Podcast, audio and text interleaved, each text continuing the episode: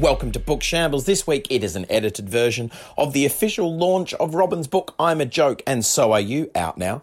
That we did at King's Place in November. So there is some stand up from Robin, a performance from Grace Petrie, a little bit from Josie, uh, a chat about therapy with Philippa Perry, and then a long conversation between Robin and Stewart Lee about their careers in comedy together, basically. So we hope you enjoy it. Thank you to our Patreon supporters, as always, patreon.com slash bookshambles if you would like to support what we do with the podcasts and the documentaries and the live shows and the blog network as well. Here is this week's episode.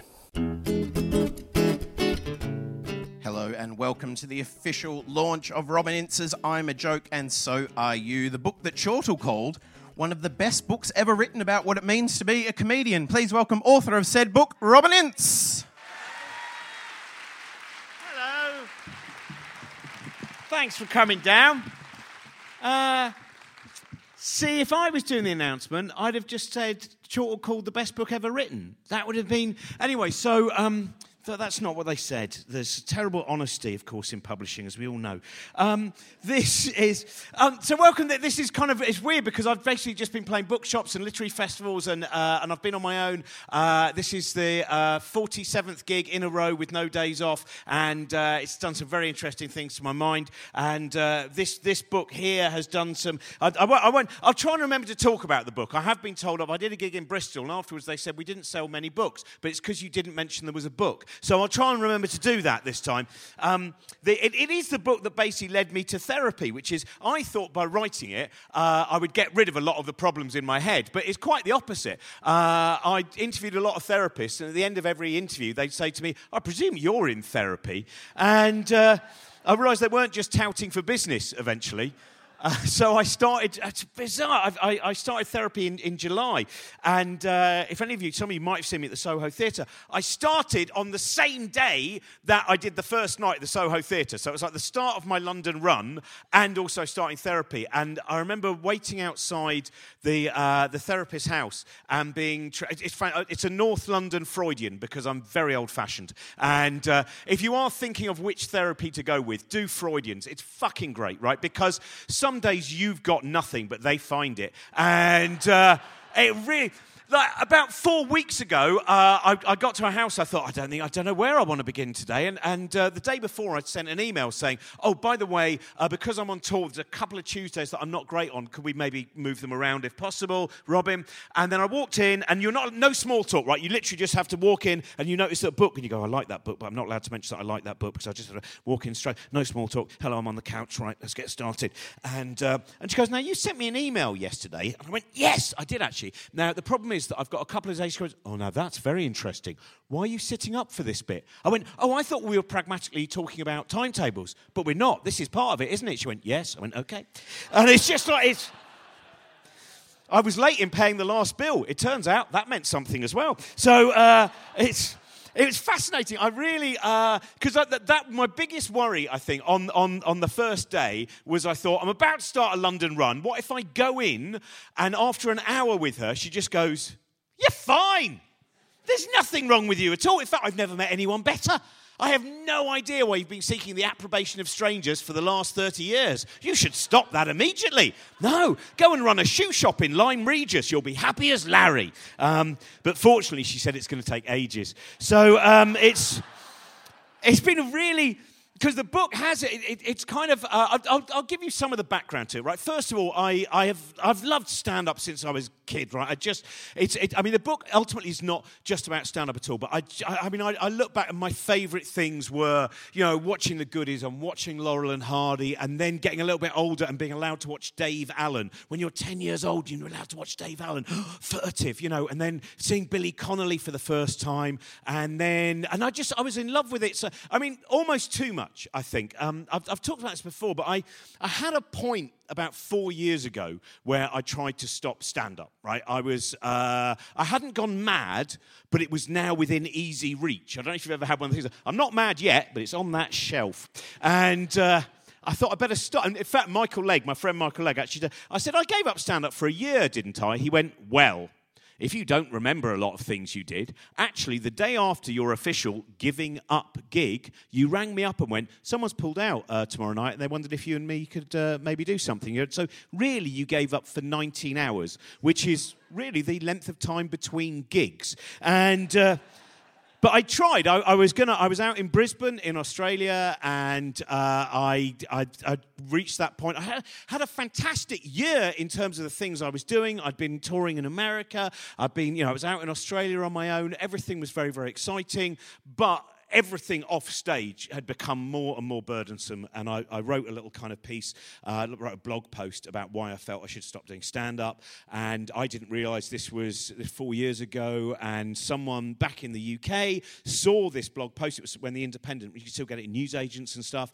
And someone from The Independent went, Wow, it could be news, couldn't it? And so suddenly I'm kind of, you know, without knowing it, all over uh, the bottom quarter of page 27. And, um, and that's how my wife found out that I was going to give up stand up. So she rang me from back in England going, Oh my God, Ron, I've just found out I've read your blog post. What's this about you giving up stand up? I went, Well, I just think I'm going a bit mad. So I just think I have a little bit of a break from it. She went, No, you shouldn't do that. I went, No, no, no. Just, I just think I'm going a bit mad, a bit of a break. She went, No, no, no, but it's what you've always been ever since we've been together. You've always been a stand up. It's what you are. I said, No, no, no, I'll just give it a little. She went, No, no, no, no, no, no. Uh, and then, then she said, How are we going to live? And I thought she meant financially, right? So I said, Oh, don't worry, there's lots of other things I do. But she continued for another five minutes, and I realized what she actually meant was, Oh my God, he's going to be around the house the whole fucking time. No way, no way. When's he going to realize I love him, but from a distance?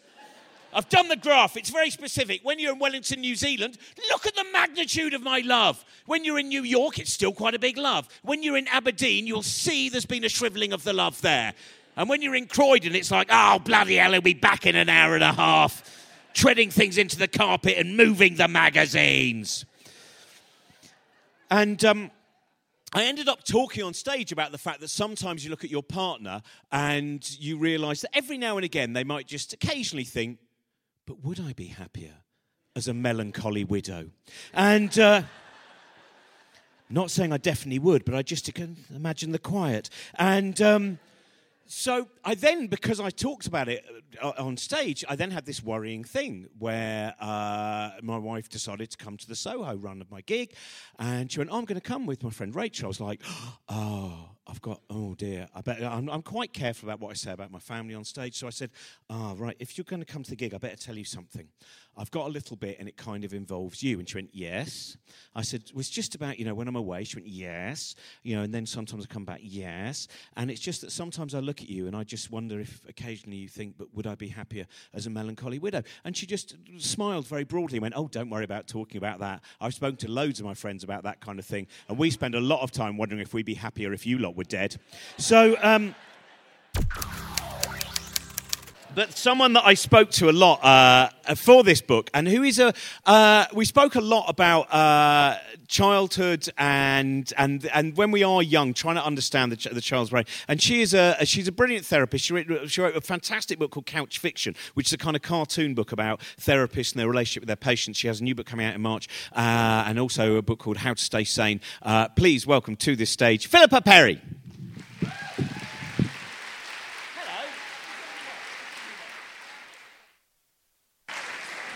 Thanks for coming, Philippa. Uh, happy birthday, Philippa. Thank you very that. much. It's my birthday. Oh, yeah. thank you. I didn't forget. We're not allowed to light the candles for health and safety reasons, obviously. This is true. I once did that at the Bloomsbury. She was trained at the Parisian uh, clown school Lecoq. Brilliant work, brilliant work. Um, well, the first thing I want to talk because you, you, I interviewed you initially for the documentary that I did. Is for me? Yes, for you. Yeah, I would have got a better bottle, but literally it was a, it was a bit of a rush. Um, and uh, well, well, Philippa told me this great thing when we were talking about. I'll give you a précis of basically uh, when I was three years old, I was in a car crash, and uh, I thought it was my fault. And my mum was in a coma for uh, quite a long period of time, and certainly a very long period of time for someone who's three years old. And I thought it was my fault because at the time of the collision, which I should add, by the way, was not my mum's fault, it was the other driver, entirely his fault, uh, I was looking for a toy machine gun behind the, the seat of the passenger seat of the car. And of course, I thought, oh, man, I was looking for that, and then there was a crash, so I, these things are connected. And I waited to get into trouble. And I was like, oh my God, I've done this thing. And I really, no, you have that. That's fine. The, uh, um, I think therapists are best drunk. Uh, the, um, and so I had this kind of, uh, and, and, and it was, and it was a very a lot of things happened after that. As I said, my mum was in a coma, a bit and uh, in fact, one of the hardest things about writing this book is handing it over to members of the family because as a stand-up, you can talk in front of you know 500, 5,000 people, the weirdest fucking shit. But then you go, I hadn't realised my dad's in. I'm going to drop that bit. You know, it's a strange thing, and so none of my family knew that as a little boy I thought I'd caused the accident. And one of the hardest things I was mentioning before was when my dad started reading the book, and I spoke to him, and. Uh, just the end of the conversation, he said, Oh, Robin, why didn't you ever tell me you thought it was your fault? I could have done something. Which was really, you know, very hard. It was because but, you were three. But that's the thing, isn't it? Of understanding children's minds. This is, this is what I found. There were a lot of different things we talked about in the documentary and, and for mm. this book, but this bit of us of working out how we can get children to be able to express themselves, or whether there is even a use in, in, in sometimes the expression of these ideas? Well, children do express themselves, but it's not usually with words. But they are very good at pinching their sisters, setting fire to things, um, uh, not cooperating, and uh, crying all night and having nightmares. So that's a way of that's their way of articulation, and it's the adult's job to interpret that. And not to interpret it as you are a bad person, but realize that all communication, all behavior is communication. And I think you did plenty of things to communicate all was not well, well in World Robin. What did you do? Well, I had, I was, I, night terrors were the thing. I used to have these. Uh, for the first time I swore at my dad, apparently, was when I was, I was deep in a nightmare, and he was trying to wake. Come on, Robin, wake up, wake up, wake up. And then it, well, I think I was five, and uh, during the shaking, I just went fuck off, and then he went wake up, wake up, wake up. You know, there's suddenly, but but there was, but there was a. I, I think what's interesting. This was the early 1970s, and mm. there was lots that you know, as a family, we remained very close, and there were a lot of things done. But I think the knowledge of what goes on. You know, because I think it's interesting. My sisters were seven and ten, and I think the effects on them are very different, but they are. There's clear effects, but the brains, the level of the development of the brain, is, was so different for each one of us. Yeah, because at three, you're in an incredible incredibly formative stage, whereas at seven and ten, your characters are beginning to get more fixed. I mean, we're never completely fixed, otherwise, I wouldn't believe in therapy. Um, but um, you're much more plastic in the brain department, age three.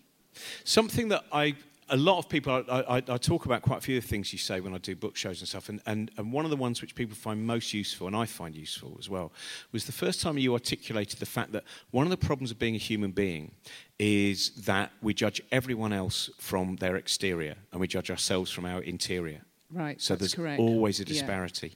Yes. So um, I will judge you from your exterior, but I will compare you to my in my interior, which is like, oh God, I'm really scared. Oh, oh God, oh look at Robin, he's so confident, and I'm so scared. But actually, on the surface, I probably look fine. Have another glass. Mm. The. Uh, It's, but that is what do you, what do you feel are the you know how I mean, just the moment you know that, I think it's helpful. I think from that point onwards, mm. you start to. But there is still, you know, I, I wrote about things like, you know, imposter. I, I, know it's not actually a syndrome. People normally call it imposter syndrome. You know, all of these things seem to be. Like I once had an argument with a Nobel Prize winning scientist about the fact he went, I couldn't do what you do. I went, Well, I couldn't do what you do at all. You've changed the possibilities of humanity. And I sometimes interrupt a physicist when people get confused. you know, that's why. And that bit where, and eventually we had to be separate. It's Paul Nurse, who's a fantastic, yeah, yeah. who works at the Crick Institute. Yeah. Um, and, but that bit where whatever we are able to do, we can ultimately see as banal because you yeah. can do it. Yeah, so we know someone... the secrets of doing it, whatever mm. it is. We know how it's done, so it doesn't have any mystique to it.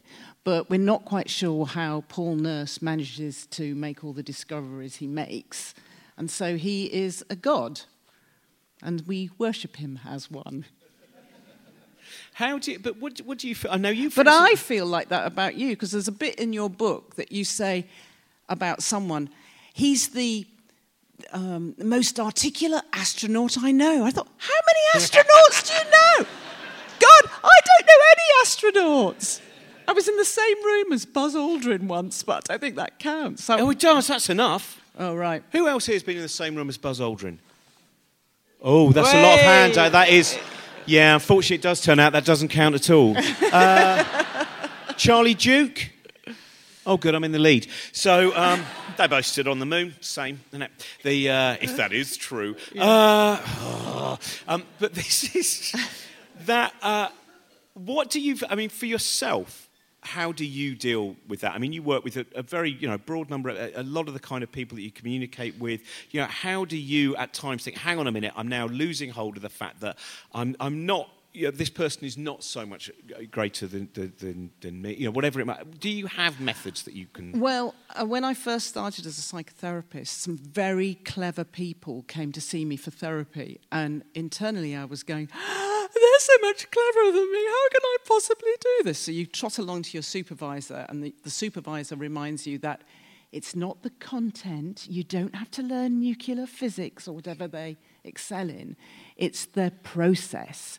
You know about process. And I go, oh yeah, I do. Okay, good. And that's what that's what I remember is that I know about how we communicate, even if I don't understand what we're communicating about. I can tell whether someone is manic, mentioning no names, or whether um, someone is depressed or. Um, or is hiding, or is, you know, you can sort of tell the process, even if the content might go over my head.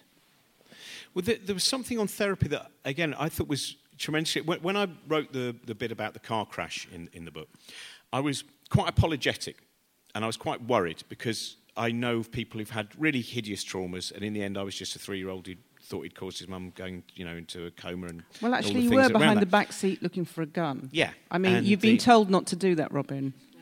Yeah, there's a lot of airlines that won't take me anymore, and uh, but I, but that, uh, but so I was, and now I look back and I think, no, do you know what that is? But you were saying to me about the fact that this is one of the problems people have as well, which is there are things which have damaged them, things which they still carry with them, things that they can't extinguish and which can have negative. But the fear of the embarrassment of going, oh, but that's still nothing. There's people who've, uh, know, uh, and so, for instance, approaching therapy, very often people think, well, no, no, I haven't suffered enough.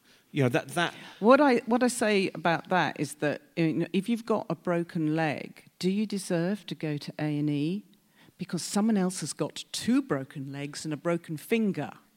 So obviously you don't deserve any medical attention because your leg isn't as badly broken as theirs. I mean, that's rubbish. Even if you've broken your finger, you do need a splint or something. So it, it's not really very helpful to have a hierarchy of pain.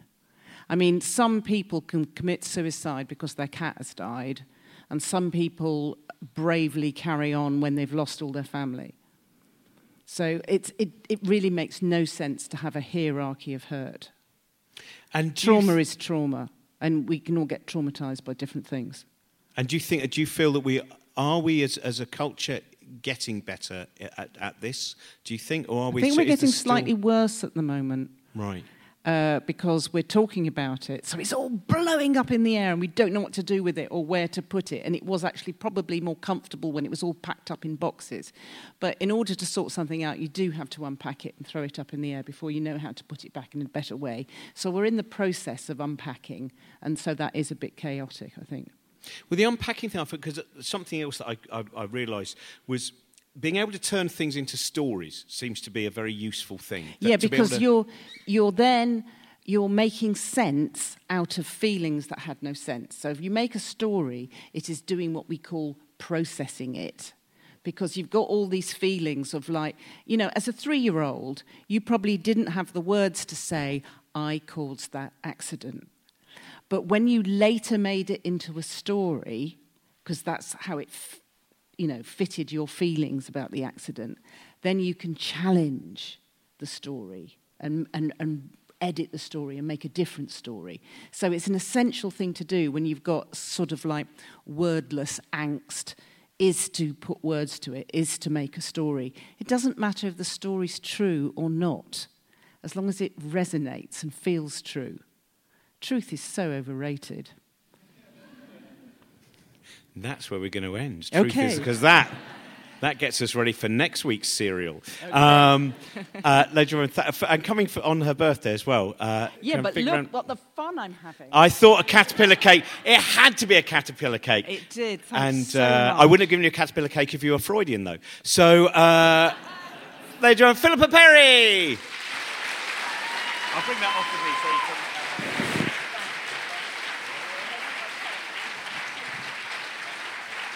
Thanks very much, Philippa. Uh, she was so.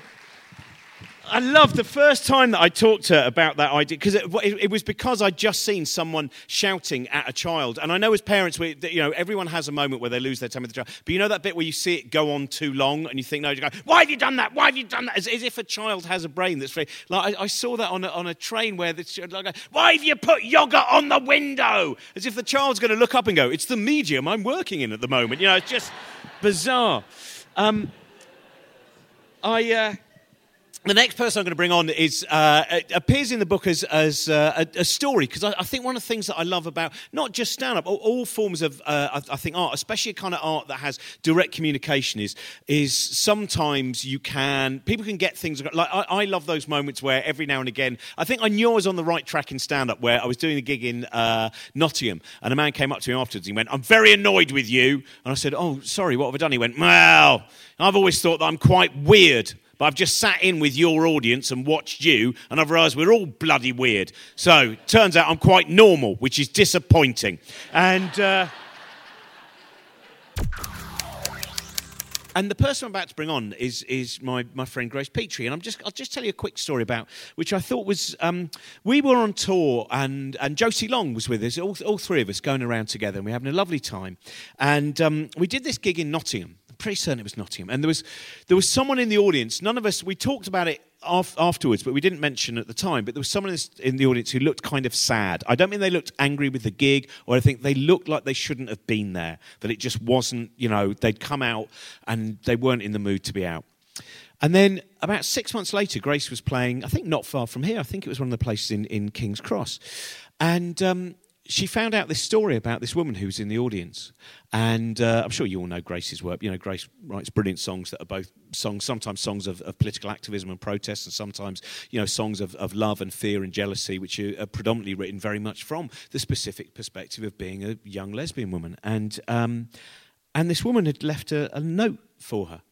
And she went, I don't know if you remember, I was at a gig in Nottingham, and I shouldn't have been at that gig that night because I just didn't feel happy. And I didn't know what was going on in my life. She said, and then I watched you doing your songs, and suddenly I thought, oh, I've realised what it is. I'm a lesbian. And it had taken watching, you know, obviously all those things have been in her head, but suddenly she went, oh, oh, it's that. That's, I shouldn't be going out with that bloke at all, should I? This is, this is not helping, you know. And I thought that was a you know a wonderful thing about how you know art can do that. So uh, she's having she just finished her tour, and uh, I think nearly all of the venues sold out, and playing big places, bigger and bigger places. She's going to tour with Frank Turner. She's just been supporting the Dresden Dolls as well. She's one of my favourite people to work with. Please welcome to the stage Grace Petrie.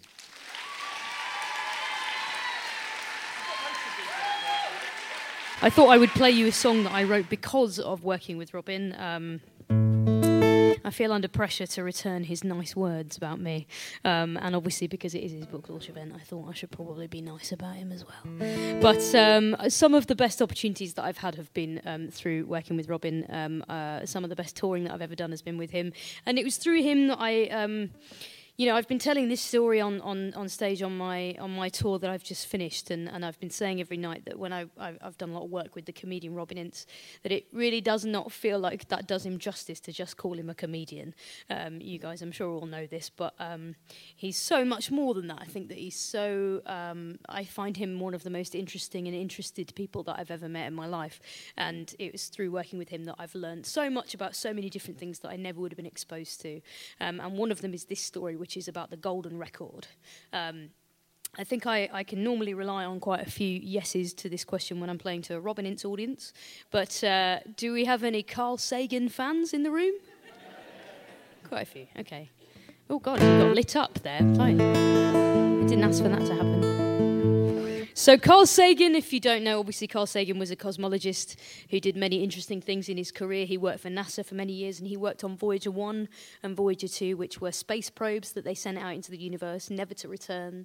Um, they were supposed to um, take photographs of the universe and transmit them back to Earth. And it occurred to Carl Sagan's team at NASA when they were doing this in 1977 that if they were going to send these things out into space, never to come back, then there was a chance uh, that they might be discovered by aliens, right? So they decided to put something on board, Voyager 1 and Voyager 2, that would tell the story of Earth and humanity if these things ever were discovered by other life forms. And because this was 1977, the form that that took was a vinyl record, right? Onto which they recorded what they considered to be the best sounds that Earth had to offer. So they recorded the best music they thought humanity had ever produced, from like uh, Mozart right down to uh, Chuck Berry doing Johnny B. Goode, and then also uh, natural sounds like bird song, and then some lovely hippie stuff like the sound of a mother kissing her newborn baby for the first time. Right? It's a beautiful story for so many reasons. One of my favourite things about this story is that in the 70s, this is just the kind of shit they spent government money on. Do you know what I mean? Oh, amazing my governments will not pay for essential services. And in the 70s, they were like, mixtapes for hypothetical aliens. Yes! Um, a million dollars. yeah. I know, they had the right idea. Um, the person who was in charge of collecting all of these sounds and pieces of music together was a woman named Ann Druyan. And when she was very near the end of the project, she was just missing a piece of Chinese music, and she found this two and a half thousand year old piece of Chinese music, which she knew would be perfect. And she called up Carl Sagan, her NASA colleague. She called him up on the phone at 10:30 p.m. at night, and they spoke on the phone for an hour. And at the end of that hour-long phone call, Carl Sagan and Ann Druyan were engaged. Right? This is completely true and they got married and they stayed together until he died in 1996. And it even gets better than that because she said to him, We are trying to recreate humanity and the human experience. And you and me, we're falling in love. And that is the most incredible human experience that we have. So they also recorded onto those golden records alongside Mozart and Chuck Berry doing Johnny B. Goode and Birdsong. There is also the sound of Carl Sagan and Ann Druyan's heartbeats and their brainwaves when they were thinking about how incredible it was that of all the people on earth, they'd found each other. Um, I learnt that story from Robin, and, uh, and I wrote this song about it. It's called The Golden Record.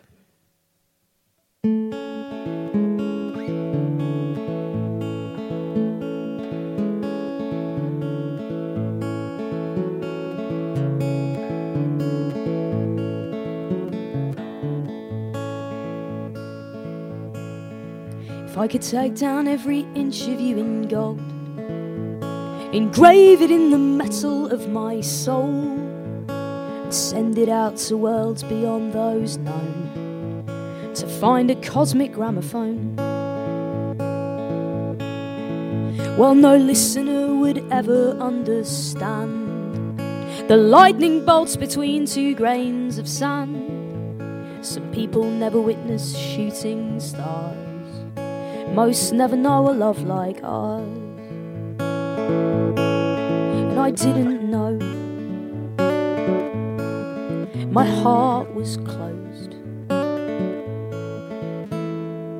Till you came to unlock it, yeah, you found the perfect song, and I couldn't stop it, not for anyone. So send it in a rocket, yeah, to play after I'm gone. You're the plug that fits my socket. All the lights came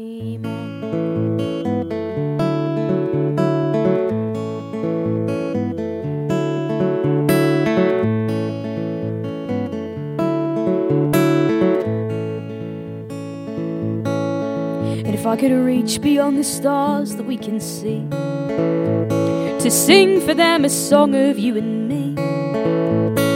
No amount of any greatest hits could explain the way it fits.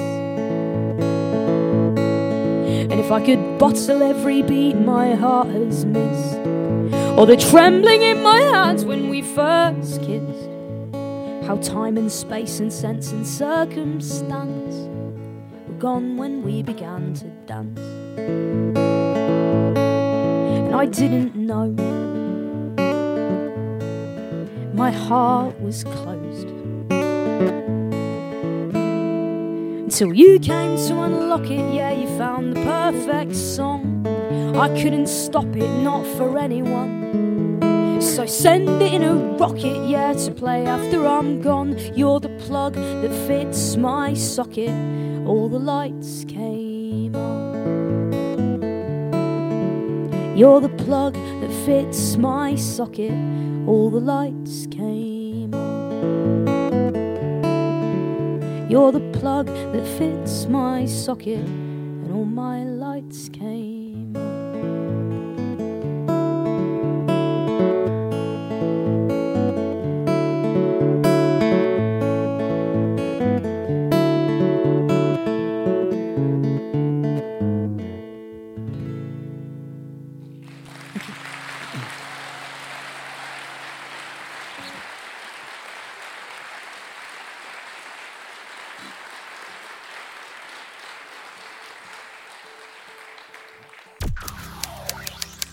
Uh, I'm going to bring on. I'm really pleased. The person I'm going to bring on now. It's the first gig that they've done uh, for. I think it must be four or five, or it might even be six months because uh, they've gone away and had a baby. And uh, it's uh, she's someone that I've I've realised that I have known her now for quite a lot more than half of her life. And I can't. I think the first gig we did together was when she was 17 years old, and she's one of my favourite stand-ups to work with. And I do a thing called Book Shambles with her, and she's just brilliant. Please welcome to the stage Josie Long.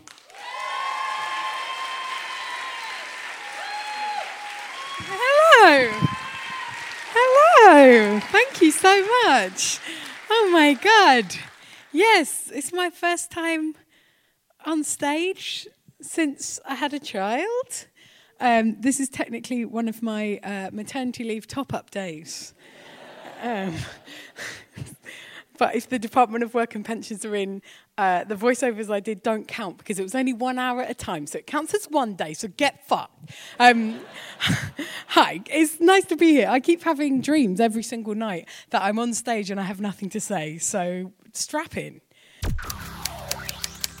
Sorry, we've had to trim Josie's bit to there because it's her whole new routine that she's working out. So uh, if you're coming to Nine Lessons, uh, you might see it there. Uh, Josie's doing the 19th of December. Anyway, on with uh, the rest of the show. Um, I'll now, because we're overrunning a little bit already, uh, and I promised it wasn't going to overrun tonight. Uh, uh, please welcome to uh, the because it has really been an evening, undoubtedly, of uh, I would say the Metropolitan Media elite, and uh, for that reason, please welcome now to finish that off, Stewart Lee.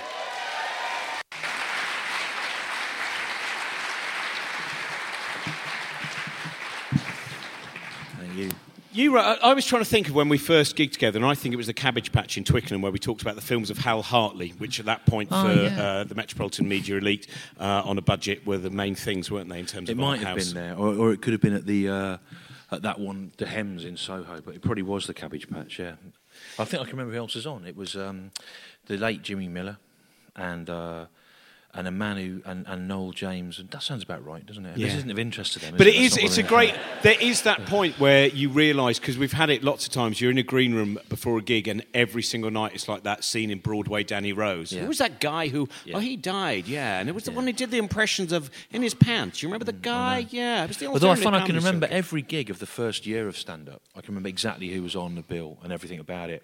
I can't remember much of the last 29 years after that. But the first year, I bumped into Milton Jones the other night and he said, Where did we first meet? And I went, It was at the Bearcat in Twickenham in September 1989. the bill was you, me, Nick Hancock, and David Baddiel. He went, Yeah, it was. And he looked really frightened, but as if he thought that, that I was obsessed with him and had sort of traced everything he'd ever done. But, the, but actually, it was just that first year. Was I was so frightened all the time and nervous and sick, and it, ever, getting to try out spots everywhere seemed such a stress out that all those things live incredibly vividly. All those different different nights are the first places you went to to do shows, and. Um, which leads us quite neatly into some of the things that you talk about in the book, which is um, Very rarely do people see that Des O'Connor side of you, do they? But it's, it's, all, it's always a treat when that happens. Well, I've got an idea actually of doing. I, I don't know if anyone's done this, but I thought I might do interviews like this with people, and then um, make them available for downloads on the internet. I don't know if that's been done because I'm not, but I thought it might be a good way of. I'm going to call them. Um, what? No, netcasts. I'm going to call them. but I'm going to make all the questions about me, whoever I'm talking to, and uh, and my, it'll be. Do you remember that time that I said this to you? And, go, and the person will go, yes. Yeah, I remember that giant sand gig. Yeah, it was well, really good. Yeah. yeah. The um, I was thinking you were going to say because I, I was just imagining a, a nice thing where taking all those Des O'Connor interviews, which would have things like Dominic Holland. Have you ever bought a watch in Hong Kong? yeah. And then he'd do his watch in Hong Kong routine. But you you take all the questions and they're moved to other comedians. Yeah. So you have to go. Milton Jones, you ever bought a watch in Hong Kong? I haven't got a routine about that. Well, fucking come up with one now then. You know, just I, went- I had to go on Des O'Connor about 15, 20 years ago when Jerry Springer the Opera was on. They wanted me to promote it, and um, the researcher kept trying to get routines out of me that Des could ask leading questions to. And I went, I haven't really got any that will work, right? And he's going, You must have. You know, Des could say, Have you ever been on a bus, whatever? And I go, I've got nothing. I said, Look, I said, I've spoken to people before in my life. I'll just talk to him, it'll be fine. And Des was really annoyed about it in the end. But then I went on, and it was fine because I asked him about when he when he used to do pr- proper stand up and and and uh, and when he, he's got you know famously he, fainted on stage at the Glasgow Empire. He was so nervous, Des O'Connor. And um, as a joke, Morecambe Wise, who was on with, started writing things on the bottom of his shoes in the future, and the idea that it, this message would come from the bottom of his shoes next time he, he fainted. And of course, he really liked that. But you know, it was much better just talking to him than having uh, a prepared thing. Which is why I said to you out there, just rip up this questions that we've planned, very and let's see planned, how it- really honed beforehand. how it goes, Yeah. yeah. The uh, that is. I'm just thinking because what could he ask you? He could have said something like, "Stewart Lee, I hear that you don't like the hymn." All creatures great and small, and then that will, that's a 49 have- minute he could have routine. said- So there's no I understand you're involved in a kind of love-hate relationship with your own perception of your career. You could say something like that. Of course, what he could have said to you is, "I understand you've written a book, Yeah. but you are also a stand-up comedian. What is best, saying jokes out loud or writing them in a book?" Oh God, I've had because that thing where, where PR people go. I've got a very nice person who does it, but there's things which have no opportunity. Like I, I, I reviewed the newspapers with Rusty Lee the Yeah. other morning, and it wasn't even about my book. It turned out there was no mention of the book. So I thought, who's going to watch Sunday Morning Live and go, who was the bloke who had a wry take on driverless cars? I wonder if he's written a book. Mm. And then I did a thing on Jeremy Vine the Jeremy Vine's Channel 5 show. I was on with a guy called Bill Browder, who is on uh, Vladimir Putin's assassination list. Oh, yeah. Right? So, and he explained what he had done and the fact that his best friend had been tortured to death by Putin's re- regime, and then finished by saying, and that is why I will never stop doing what I'm doing. And then Jeremy Vine went, Robin, you've written a book. Now that is just. And that, that- it, it felt overly mercenary. the- yes, I have. There's very little on Vladimir Putin's assassination list. I have It's got a a right take on inner voices. It's not even a secret list. That then, The people that are on it know they're on it. Yeah, and you go up and down. It's like that thing on Top Gear with fast cars and stuff. It's the same. Yeah, it's terrifying. But I mean, you've written a lot of books, and um, what Robert Fripp from King Crimson once said to me on the phone. I don't know him. Not, this isn't a celebrity anecdote. Uh, he said, "Who are you and why are you ringing me?" And I said, "You see, I could do stuff like that easily if I, I could be really like a normal." But anyway, he he. Uh, What I love is though that you would do that, but still the audience at that mainstream club would go, "Who's Robert Fripp?" so you've you've still got a kind of loss there. He said that he always knew. He said that he knew when it was time to reform King Crimson, and that the kind of the the, be, the being of this group would sort of call to him, and he would realise that he had to put it together again. And is that you, is that what it's like when you know you have to write a book? Is it there sort of gestating, and you feel I need to get these things down? No, it? no, No, not okay. at all. Hey, I'm trying to. I'm, well trying. I'm trying to help you here. I'm trying to- It was. I mean, you, you've you've you've written some as well. I mean, I remember the, the first one that you you uh, well, not the first one, not not uh, Perfect Fool, but the um, when you wrote uh, what's the second? Uh, the How I Escaped My Yeah. Certain Fate, and that bit writing about stand up. What is there a because what I get worried about is when there are points where you take things very, very seriously, and then you think, oh, but we are still just fools and idiots, and that's what, and that bit of trying to get the balance between, because I think it is, I was mentioning before, to, you know, about it can be really useful, and there are things that people get get from stand up, and then you still sometimes feel a bit like a charlatan if someone comes up and goes, oh, I've got really, I've, I've been feeling really, and it was really useful seeing a show, and you think, oh, but I'm still just an idiot, really, and am I? Is there some kind well, of? Well, what I, what I thought was when I when I when I wrote that book, right, I, I got frustrated by journalists' inability to review me correctly, and um, I felt that um, if only they understood more about stand-up, they might have a better chance of giving me better reviews. And so I. No, but, I did, but what it actually was was I, I really liked Dave Allen, and I wanted to read. I wanted to read about Dave Allen, and I wanted to know how the routines were generated, how he worked them out, because I didn't understand how that kind of stand up, which was much more like what we do, was able to exist in a 70s club circuit. I didn't know. And, and the biography of him was just about who he played golf with and drinking whiskey mm. and ex wives. There was nothing about the creative process at all. And actually, there weren't a lot of books about the creative process of stand up at that point, 15, 20 years ago. There were a few like overviews of it as an American phenomenon, and there was kind of Steve Martin's book, and there was quite a good Steve Martin's is one of the. If you've not read Born Standing I Up, haven't I think it, that actually, that yeah. and uh, and actually Bob Monkhouse is crying with laughter. Yeah, but is the- a really fascinating book about stand up and. Well, there, there weren't many that that used the, the sort of little bits I'd gleaned of critical theory as an English literature student to sort of look at stand up as if it were an art form. And I think that, that it it does mean a lot to a lot of people. It is a practice now, and there's a lot of people doing it, and it impinges on our lives. And it's often the point where ideas of taste or what's acceptable or, or, or is sort of brokered.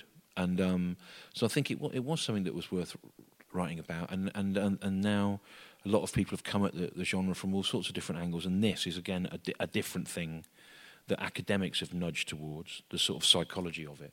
But it's not been done in this way before. And I think it is a, it's a really interesting thing. And it also it's a, a jumping off point for you to find comparisons between thought processes for comedians and thought processes for all sorts of people in all sorts of different walks of life about how we think and how we have ideas. Did you ever have that moment of that the, the legend of comic? Because there are comics that we know who fall into that. Oh, Lenny Bruce used to take a lot of heroin. I imagine if I do, I'll become brilliant.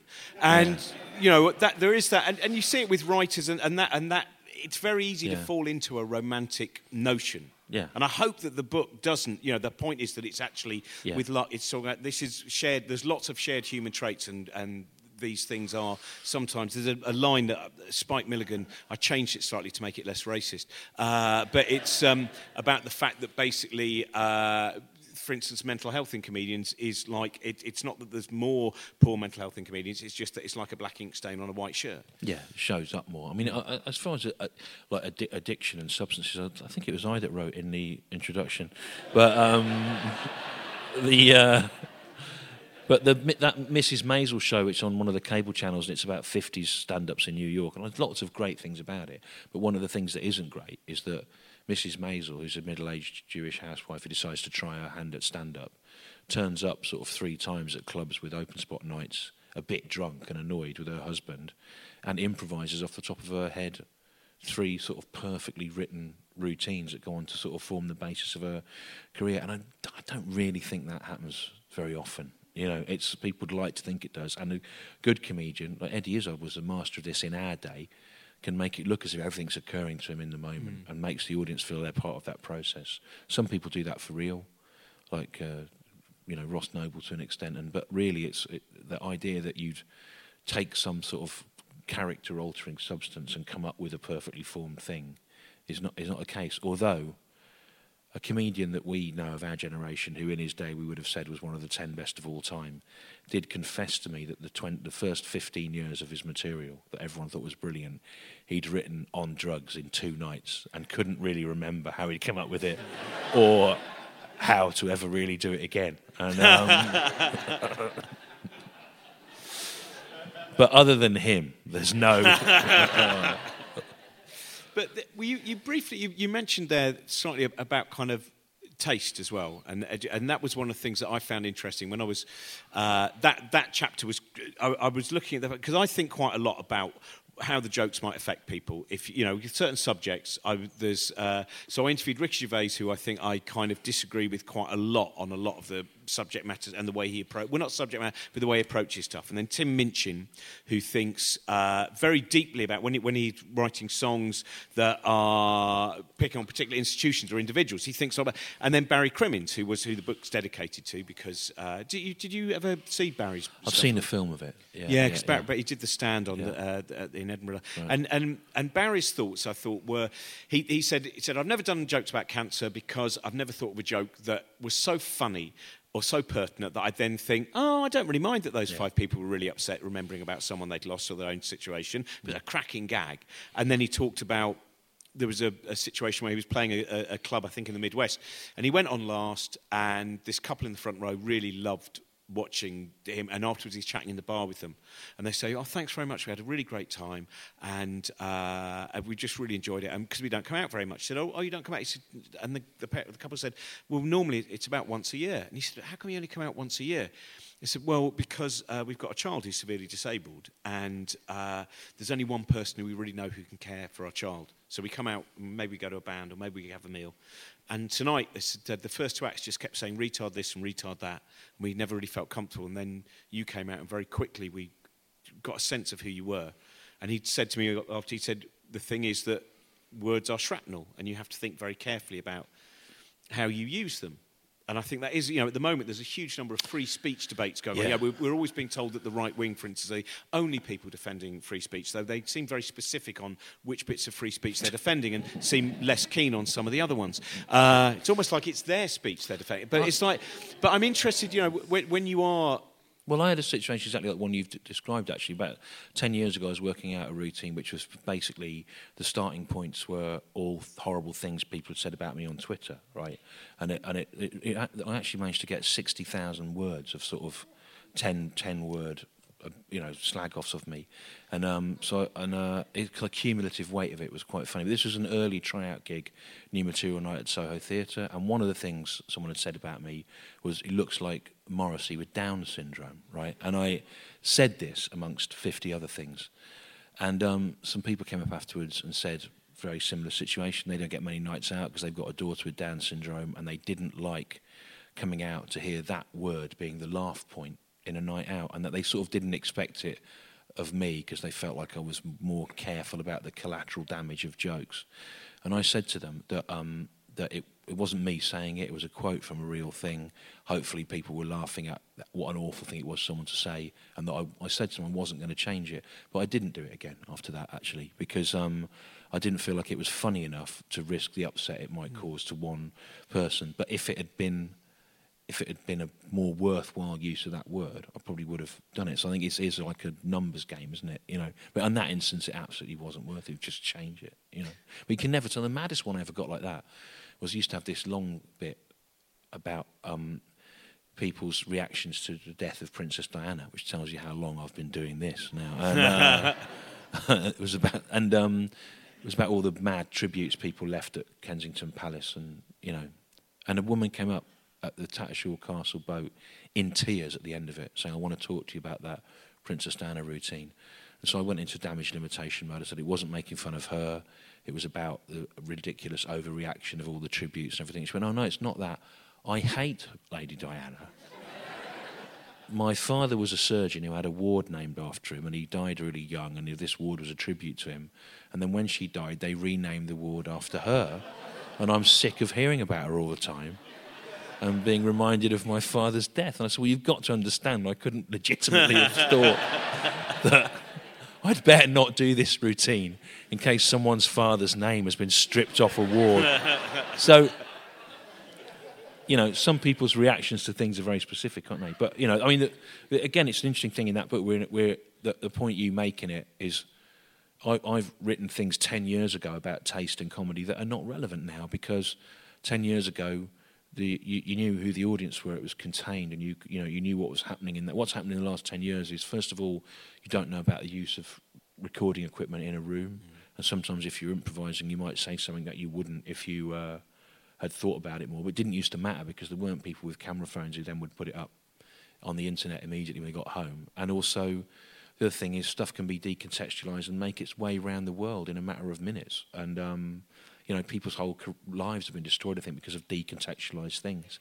So you know, on um, it, it, that that has changed. You have to think what will happen to this when it goes into a different place. And I was talking to another comic about this who won't let any of his stuff ever be filmed. Um, for, and he, he was saying that now, if you're going to have stuff filmed or recorded, its, its intent has got to be written through every inch of it, like a stick of rock, so that any point where you snap it, it says what you actually think, because you can't you can't tell at what point it's going to be going to be broken and chopped up and bits uh, taken off it. It's really difficult to to think like that. Do you? Um, we're, we're nearly timed up, but I want to um, ask.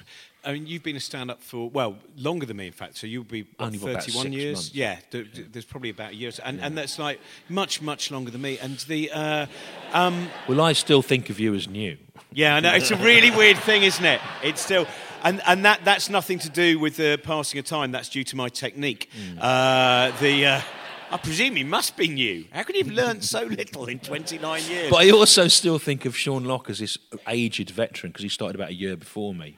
And he seemed like he'd always been there. It's like going to school, isn't it? Where the people in the year above you are always really old and the people in the year above you are really young, you know. But um, anyway, you, you uh, sorry. No, I was going Yeah. to say the. Uh, I was. uh, I remember coming off from that gig we did for. We did that uh, benefit gig to buy a new gravestone for William Blake, Yeah. which I felt was an archetypal benefit gig for you to run.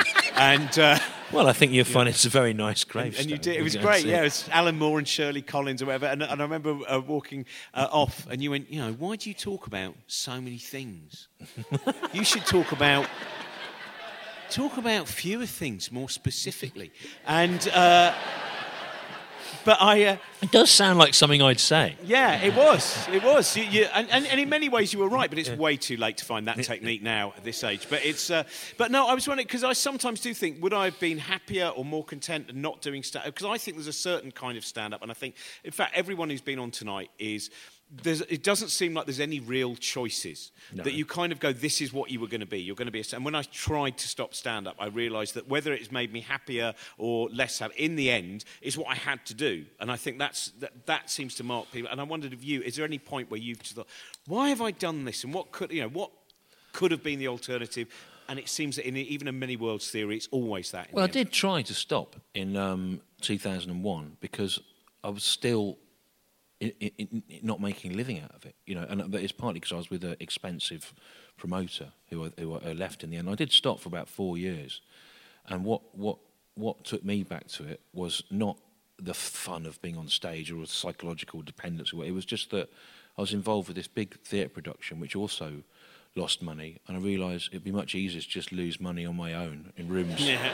and rooms above pubs than having to organise 50 or 60 people to lose money. So it just seemed like a, a simpler way of, you know, but, but actually, I know what, that's sort of almost true. What I thought is I could, I could have a loss making, critically acclaimed West End hit that I've got a 25% share in on that never pays out due to being banned. And, or, or, I could, um, or I could get 50 quid for rooms above pubs on a, on, a, on a Monday night. And at that point, that was 50 quid more than I was getting from there being 800 people in the Cambridge Theatre. You know, so it was, it was, and actually, was so, and I also thought you, you, you can, you can, uh, you can just use all these people to put these ideas across, or you can just say it yourself and describe a situation, and that suddenly seemed like the most economic form of theatre of any of any type. And I, I, I still really, really think that. I don't think there's anything you can't talk about or do, or any scene you can't conjure up. And I think all, all stand-ups go through this when they get a TV series. They try to have little sketches that act out their ideas, and I did it in the first series I did for BBC Two and you realise it's never as good as you just describing them because you wrote them with spaces for the audience to use their imagination to think what the things looked like and what the people sounded like, and you limit it by by realising it almost. And I think stand-up's the most purest point of the or, or spoken word of like where the idea connects with the imagination of the listener. There's no barriers of um, of of, uh, of other people's ideas of how to realise it, and that just seemed like something I then thought, well, I just want to do this for the rest of my life because there's no, and I would have done it whether it had ever worked out or not.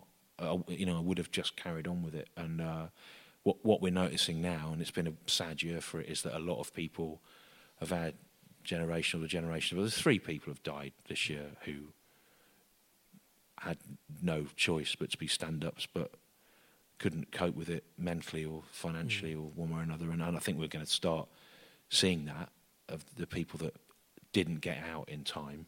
You know, um, there was de- deferred casualties that tend to go a bit earlier in rock and roll, but have hung on in in stand up. But yeah, there just didn't seem to be any other way of doing anything really. I remember Milton Jones saying he was doing some benefit gig, really big one with loads of very famous names, and he was in shock the next day. He was chatting to me. He said there was a comic who was going, "Yeah, I reckon I only need to do one more tour, and then I've got enough money just retire." And he was like, going, "Why? Why would you go into Yeah. this with the idea of making enough money? The whole point is you go into it." And I just and you've always been, I mean, your advice has always been excellent. I remember once at Glastonbury telling you about what it was like writing for Graham Norton and running out of um, sexual puns and, uh, and writing jokes for Brian Conley. And uh, after I went on about it for an hour, you went, that would be brilliant as a show. And I did it in Edinburgh and it was a fucking disaster.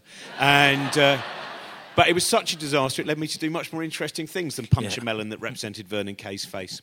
Um, the, uh, I still have such fun. Do that. Do that as a show. I did, Stewart. They didn't like it.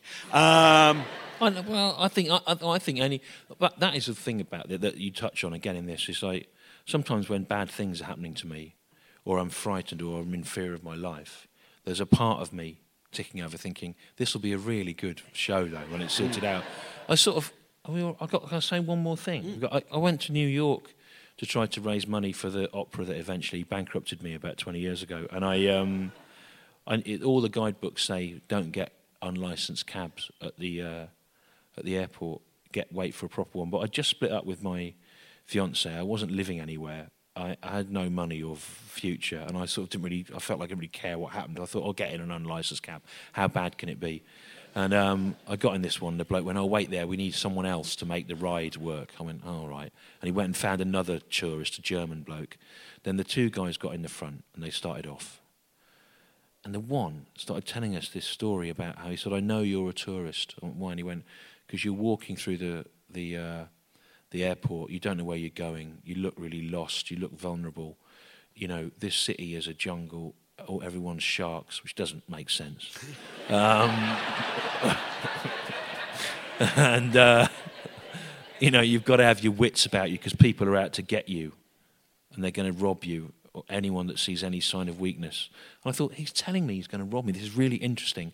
And I'm I'm in this unlicensed cab. No one knows I've got in it. I don't even know if the other bloke is a real tourist or whether he's in on it. He's telling me he's going to rob me, and he's making a sort of piece of theatre out of it. And I was kind of quite enjoying. I thought, well, I'm probably not going to get killed. So how how bad can it get? It's quite it's sort of fascinating what's happening, you know. And then it, it sort of went on and on and on. Then the, the German bloke said to me, "What do you think's happening?" And I said to him, "I think he's going to rob us, and he's telling us he's going to do it. Isn't it interesting?" know. And um, then it pulled up in the end at this place I was staying. It was in some apartment somewhere.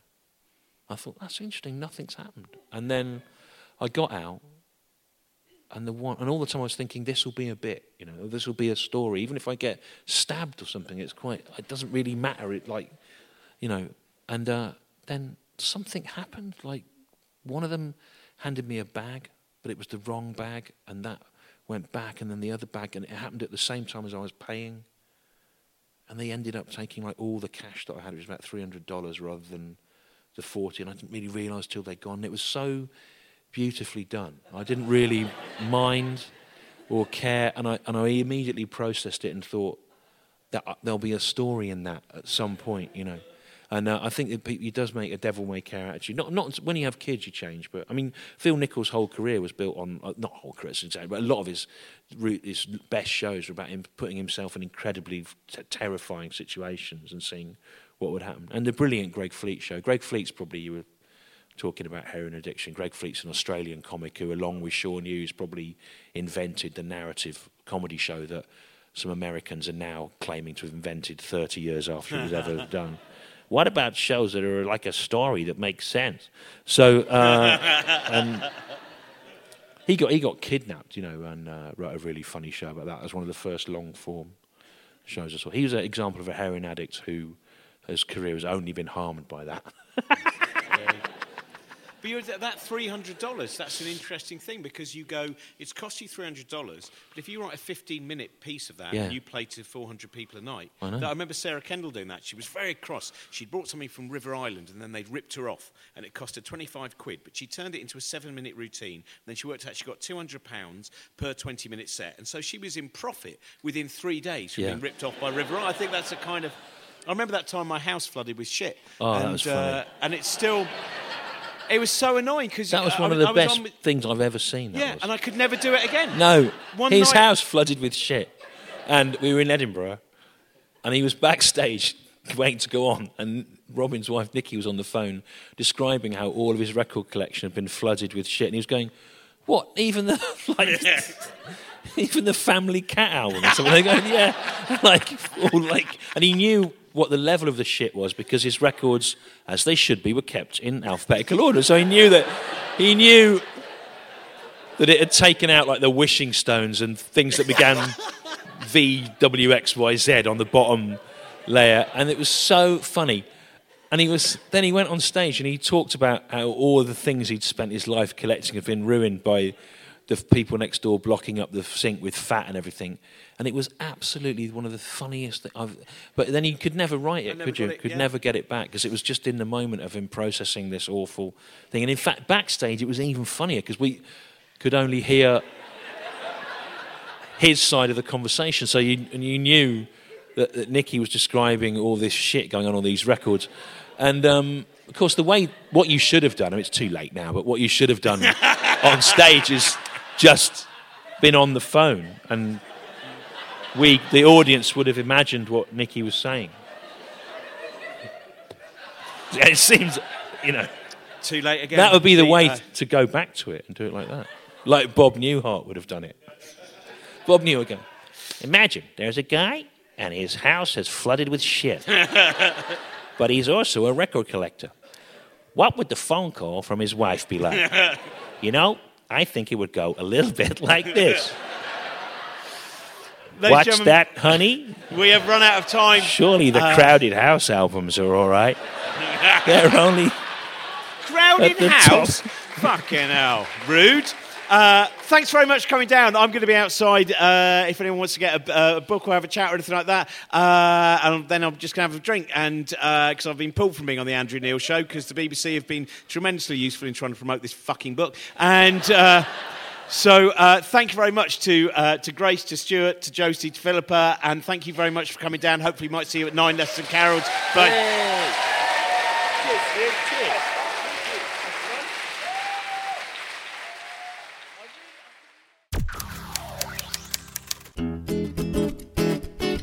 Thank you very much for listening. We hope you enjoyed this week's episode.